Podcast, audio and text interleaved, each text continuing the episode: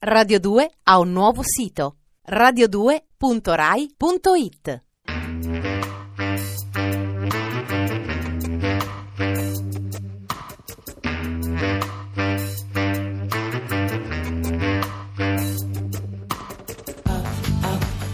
Alle 8 della sera, il racconto delle cose e dei fatti.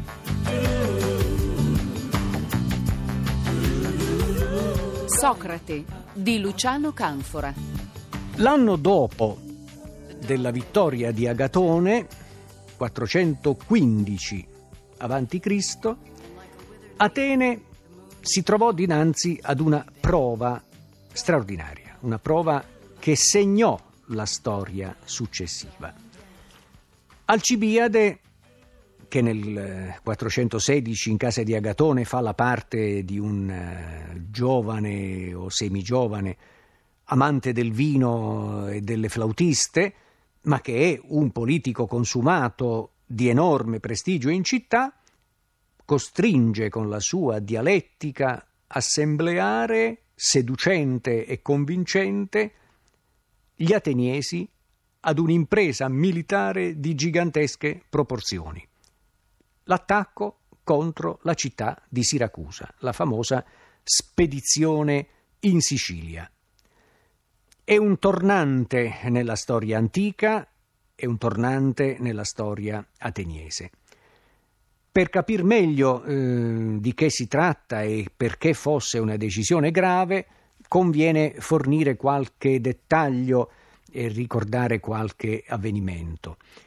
Eh, abbiamo detto tempo addietro che Socrate è un uomo maturo quando scoppia la guerra del Peloponneso, si trova addirittura alle operazioni militari a Potidea che sono preliminari di quella guerra, poi si trova a Delion e si trova ad Anfipoli. Quindi eh, se l'è fatta tutta quanta quella guerra da Oplita. Bene, quella guerra ha avuto una sua conclusione che ai contemporanei parve de- definitiva, risolutiva, nel 421, cioè dieci anni esatti dopo l'inizio, con la cosiddetta pace di Nicea, voluta da un politico di nome Nicea, al quale Alcibiade si contrapponeva eh, la pace fu desideratissima. Ricordiamo quanto i contadini dell'Attica avessero detestato Pericle, che li aveva portati in questa avventura, eh, mettendo a repentaglio i loro piccoli beni, i loro poderi. Eh, ricordiamo come Aristofane nelle sue commedie, le, più di tutte nella Pace, si intitola appunto così Pace, abbia combattuto contro la guerra dagli Acarnesi ai Cavalieri alla pace. Bene, la pace è arrivata nel 421. Plutarco eh, racconta quando parla nella vita di Nicea e anche nella vita di Alcibiade eh, delle vicende successive al 421 di una lenta ricostruzione, no? come sempre dopo le guerre c'è la ricostruzione, non soltanto nel tempo nostro. E quindi è chiaro, i contadini sono tornati a lavorare, i campi rifioriscono, la produzione riprende, insomma ricomincia una vita normale. E gli ateniesi speravano che fosse una volta per sempre. In un clima di questo genere, prospettare una nuova impresa di guerra è il grande colpo a sorpresa che Alcibiade sferra, e cioè portare da capo gli ateniesi in un conflitto, ma questa volta non contro la nemica della guerra decennale Sparta, ma in un terreno insolito, cioè in Occidente, in Sicilia. Attaccare Siracusa. Siracusa è la grande città dell'Occidente greco, città ricca. Chi conquista Siracusa è padrone della Sicilia eh, all'epoca. Catania è una piccola città rispetto a Siracusa, che è la grande potenza. Catania è amica degli ateniesi, quindi potrebbe essere anche una base per attaccare Siracusa, che invece è ostile, che è legatissima a Corinto e quindi ai Peloponnesiaci.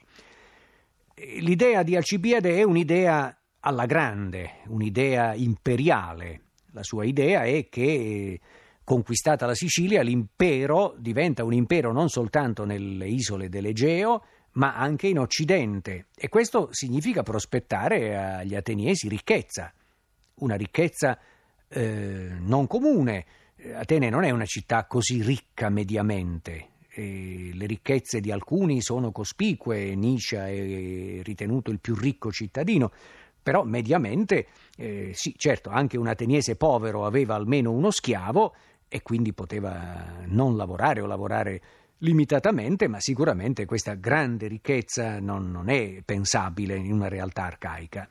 Impadronirsi della Sicilia significava la ricchezza per tutti. Ed è questo poi il grande argomento con cui Alcibiade ottiene all'Assemblea questa decisione.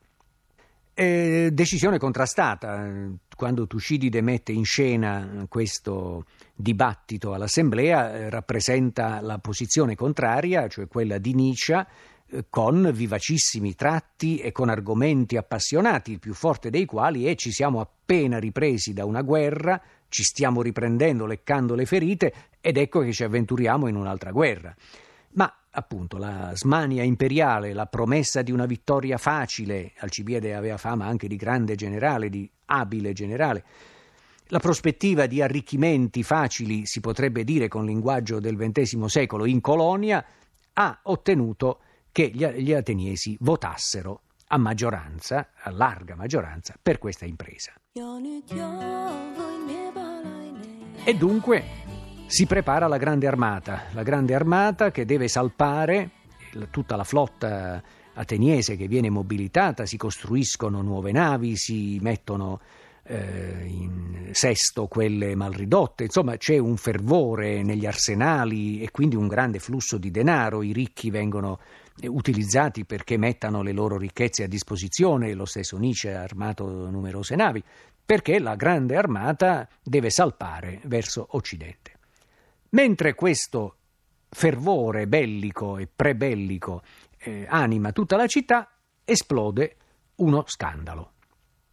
Scandalo religioso, sacrale, di due tipi. Il primo, più visibile, che colpisce la fantasia di tutti gli ateniesi in modo drammatico, è che tutte le erme, le statue, i busti di Hermes che sono nell'Attica, tranne uno, quello che sta di fronte alla casa di Andocide, un giovane della jeunesse dorée, della società alta, eh, aristocratica e antipopolare della città di Atene, tutte le erme, tranne una, quella che sta davanti, davanti alla casa di Andocide, vengono mutilate, si trovano sfigurate. E vengono mutilate anche in un modo che è eh, sacrale, cioè che vuol ostentare il sacrilegio. Viene mutilato il membro virile che sporge da ciascuna di questi busti. E, e questo è un'offesa tremenda, è un'offesa che significa impietà, significa scherno verso una divinità importante, specie in Attica, come Hermes. Chi è stato? E questa è la domanda che attanaglia gli ateniesi, come mai un criminale o un gruppo di criminali, nottetempo, abbia compiuto un gesto così eh, sacrilego e carico di imprevedibili conseguenze. Eh, sicuramente eh, la superstizione diffusa fa pensare che possa succedere il peggio perché la divinità è stata offesa. Parlo di superstizione naturalmente, ma la superstizione fa parte essenziale del, della vita, della vita delle masse, della vita degli individui. In una città come Atene, dove si votano dei decreti contro i filosofi atei, la superstizione è un fatto di enorme importanza. Figuriamoci dinanzi a un gesto del genere quali conseguenze psicologiche. E cominciano le delazioni, cominciano le delazioni, è stato Tizio, è stato Caio. E naturalmente vengono fuori i nomi di questa gioventù dorata, come si usa dire con un termine del tempo della rivoluzione francese, eh, di cui eh, si sanno i nomi, di cui si sa le frequentazioni e viene fuori anche di straforo il nome di Alcibiade. Alcibiade viene incastrato da una seconda e ancora più grave delazione, gravissima in casa sua sono stati mimati in modo empio i misteri eleusini, delle divinità di Eleusi, che è uno dei luoghi sacri dell'Attica, hanno fatto la parodia dei misteri. E lui ha capeggiato questa oscena, empia messa in scena. Ecco, questa accusa è terribile perché naturalmente colpisce e colpisce in alto il principale artefice della più importante decisione politica e il comandante designato della grande armata che, affiancato da Nietzsche, deve andare in Sicilia. Quindi è un gesto, prima terrorizzare l'Attica mutilando le erme e poi far sapere che in casa di Alcibiade sono stati profanati i misteri, è un gesto politico che vuol colpire al cuore eh, la grande impresa militare che sta per essere messa in atto. E questo non può non avere delle conseguenze politiche immediate, tragiche. Scocca una serie di delazioni incrociate, vengono arrestate persone innocenti, eh, trattenute in galera perché parlino. Il delatore per eccellenza diventa a un certo punto Andocide stesso, il quale probabilmente era anche colpevole o comunque complice o conscio di questi crimini e però per liberare se stesso fa una serie di nomi. Alcibiade in quel momento eh, non è direttamente eh, trascinato in tribunale. Eh, Alcibiade mm, è molto infastidito da queste vociferazioni che lo chiamano in causa eh, in vari modi, però continua, desidererebbe un chiarimento, vorrebbe che si giungesse a un chiarimento, ma questo eh, non gli viene concesso. È da dire, questo credo lo si possa dire con grande serenità, visto che poi di complotti e di vicende oscure abbiamo accumulato esperienza infinita dai tempi di Alcibiade ad oggi, che sicuramente c'è stata una regia politica di tutta questa vicenda. È impossibile pensare che per caso una banda di scapestrati si sia scatenata giusto appunto quando la grande armata capeggiata da Alcibiade stava per partire. È impossibile pensare che la delazione riguardante la profanazione dei misteri fosse eh, fatta trapelare quando la grande armata stava per partire. Naturalmente questo non vuol dire che Alcibiade non avesse magari nel suo costume di vita l'abbiamo visto nel simposio in una situazione tutt'altro che priva di disinvoltura, l'abitudine persino di prendersi giuoco di questa religiosità popolare. Ma probabilmente la cosa non era avvenuta soltanto quella volta, si può pensare che fosse nella alta società disinvolta e disinibita un po' un costume, un costume conosciuto, più o meno tenuto segreto, e il problema è che quella volta lo si è fatto venire fuori e se ne è fatto un gigantesco scandalo. Quindi c'è una regia politica, c'è qualcuno che vuole bloccare questa impresa o meglio farla partire ma senza Alcibiade. Tucidide, lo storico, racconta queste cose nel libro sesto, libro importantissimo della sua opera, fra l'altro il libro nel quale racconta come è stata abbattuta la tirannide a suo tempo, col pretesto che poi non è un pretesto ma è una diagnosi eh, storiografico-politica, che cioè anche al tempo della mutilazione delle erme e della profanazione dei misteri, il timore in città era qualcuno vuole instaurare la tirannide. E gli ateniesi erano terrorizzati perché temevano che dietro tutto questo ci fosse un aspirante alla tirannide. Questa vicenda è una vicenda eh, capitale. Tra l'altro eh, ci aiuta perché le fonti sono abbondanti e quindi ci orientiamo abbastanza bene a capire come si possano incrociare interpretazioni contrastanti dello stesso fatto di cronaca.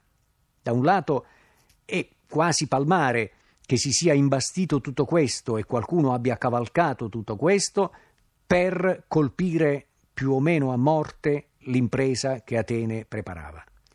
Al tempo stesso l'opinione diffusa e che si è voluto fosse diffusa, che si è alimentata perché fosse il più diffusa possibile, è stata qualcuno prepara la tirannide, cioè coloro i quali usano calpestare la religione, usano offendere la morale pubblica, sono dei potenziali tiranni. Ci sono dei tiranni dietro l'angolo. Atene, la democrazia ateniese è in pericolo, quindi caccia al tiranno, quindi processi alle streghe. sono due vedute opposte.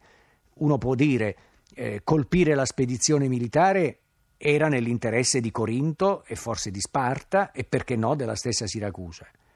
Colpire la famiglia di Alcibiade e il suo partito eh, era interesse di una parte politica che voleva liquidare una figura emergente, ingombrante, facendo capire che aspirava alla tirannide. Sono due piani fra loro diversi. L'opinione pubblica ha bevuto senz'altro questa interpretazione e la città è stata sull'orlo di una guerra civile, di una strisciante guerra civile, in cui Alcibiade, il pupillo di Socrate, l'uomo che Socrate ha educato e che racconta nel simposio quanto la parola di Socrate gli abbia giovato e quanto lo imbarazzi, si trova nell'occhio del ciclone.